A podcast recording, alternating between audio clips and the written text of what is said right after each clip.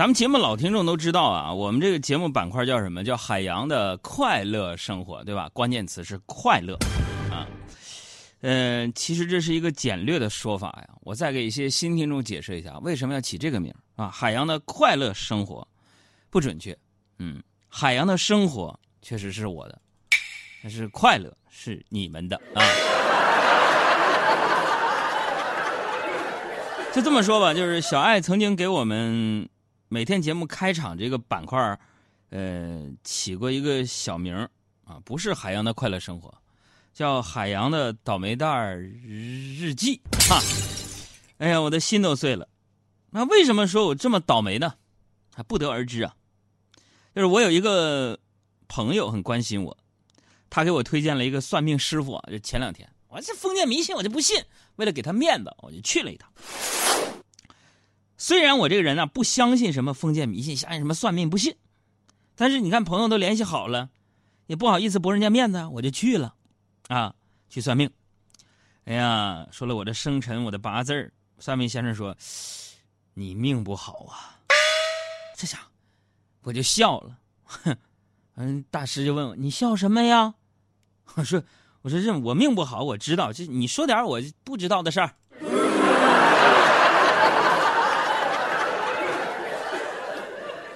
他说，不知道。知不知道？我跟你说很多事儿，大师让我绝了。我说你不知道，你有本事你给我算出来。今天我在节目当中我要送什么礼物给大家？朋友们，记住，今天我们依然要送出五百元钱的加油卡三张。谁提供呢？奥迪出行 APP 提供的加油卡三张啊！这个还要宣传一下，奥迪出行官方全系的这个。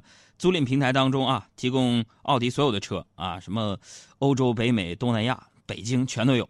如果你想出行的时候租一辆好车，可以下载奥迪出行这个 APP。所以现在提醒大家，呃，登录应用商店下载奥迪出行 APP 注册啊。其租辆奥迪车一天才百八的，多合适啊！注册完毕之后截图给我们，每天我们选出三位朋友送出五百元钱的加油卡。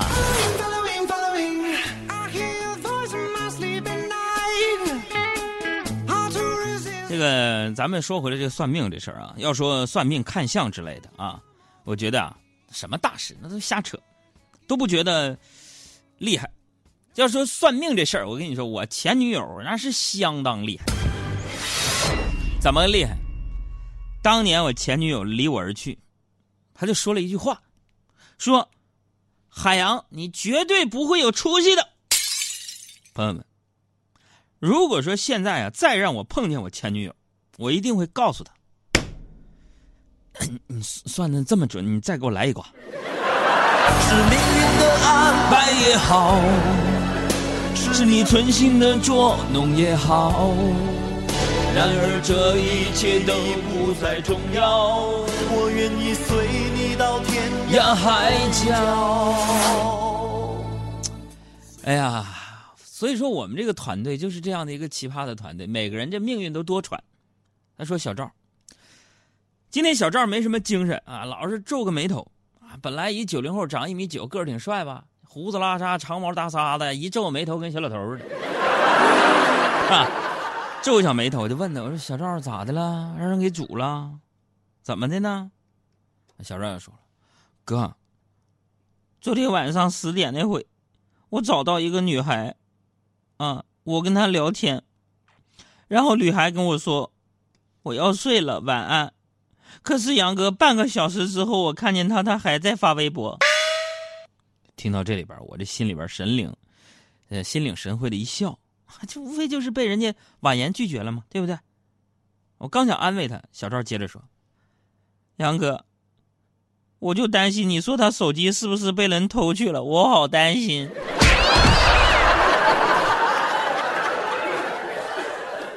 你们也别笑啊！小赵是一个程序员，程序员思维就这样，就是在跟别人交往当中，那是致命的一个硬伤啊。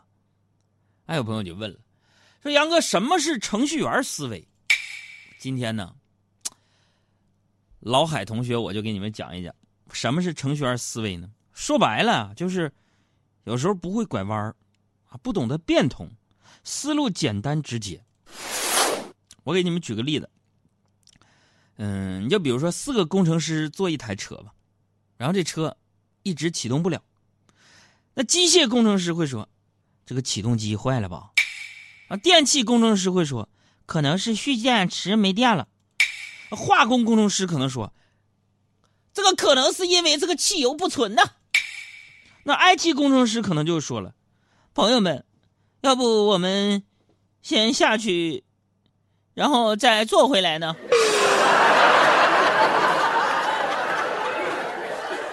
通过这个方言呢，能判定出来，就最后这个 IT 工程师啊是小赵，有一个八百争取你。那说到这个 IT，说到了编程，今天我们送小鲜炖燕窝的互动彩蛋的时间，问题也就来了，请大家关注我们的公众微信账号“海洋说”啊，当我说开始之后，你就可以回答问题了。第一个回答正确的，送你燕窝一份那就是，请听题：数字计算机所用的二进制用的是哪两个数码？开始。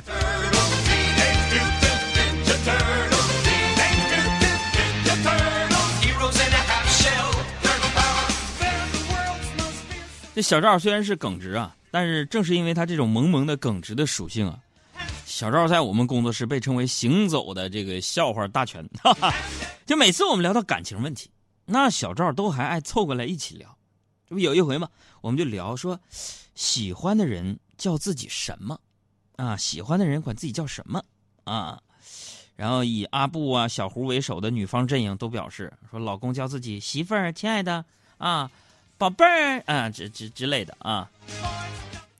而以我为首的男方阵营啊，就尴尬的表示，媳妇儿心情好的时候呢，会喊我播音名啊；心情不好的时候呢，家伙的喊我的本名啊。然后看到小赵在一边笑啊，我就问他，我说你喜欢的人叫你什么呀？你这不是你这刚刚喜欢上一个姑娘吗？是身高一米七五，长得贼漂亮，她都叫你什么呀？小赵那个笑容戛然而止，僵那儿了，说：“不说了。”我说：“你说，管你这姑娘管你叫什么？”哥，她叫我滚。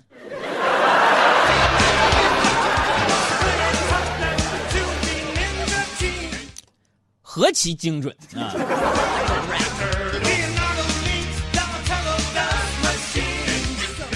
呃，今天中午啊，今天中午我们又在办公室聊天嘛。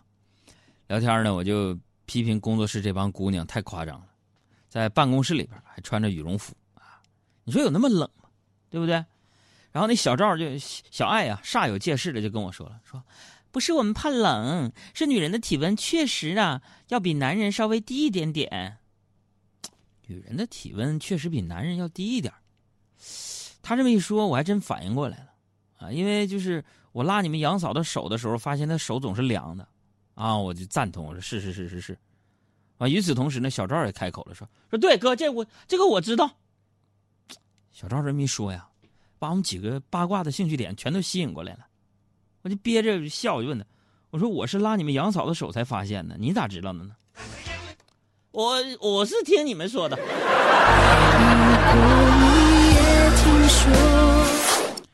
呃，听说呢，今天又是一个特别的日子啊。呃，我觉得简单来说呢，双十二就是不花钱难受节，对吧？呃，我去那个健身中心呢，今天会员卡续费可以打七折，然后我就有点纠结。你说朋友们，就我这办了健身卡，虽然不想去吧，但是心里头舒服也踏实了，对吧？可转念一想，那钱花的有必要吗？所以在这我们提示大家伙啊，那健身卡不想去就别办。中午吃完麻辣烫之后呢，我必须得让自己想通了，要不然心里难受啊。我就想明白了，说别人办健身卡去那健身，换来的是身体遭罪、酸疼，是吧？那你们杨哥我办健身卡，为啥还合适呢？就是我换来的是心里的安慰。我想想，我比他们更划算。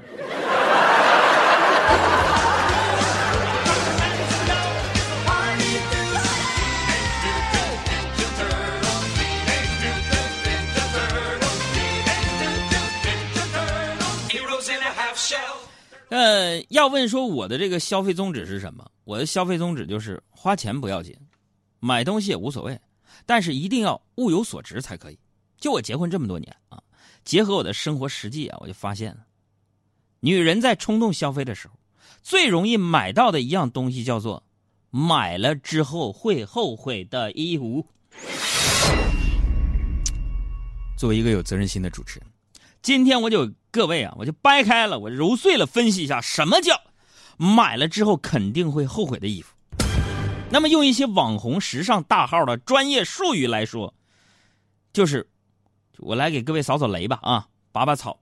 所谓说买了之后会后悔的衣服分四种：第一，等瘦下来穿应该挺好看的；第二，等去一些合适的场合穿应该挺好看的；第三，等买一些合适的包包搭一下应该挺好看的；第四，样子一般，但是就是打折这么多，挺值的啊！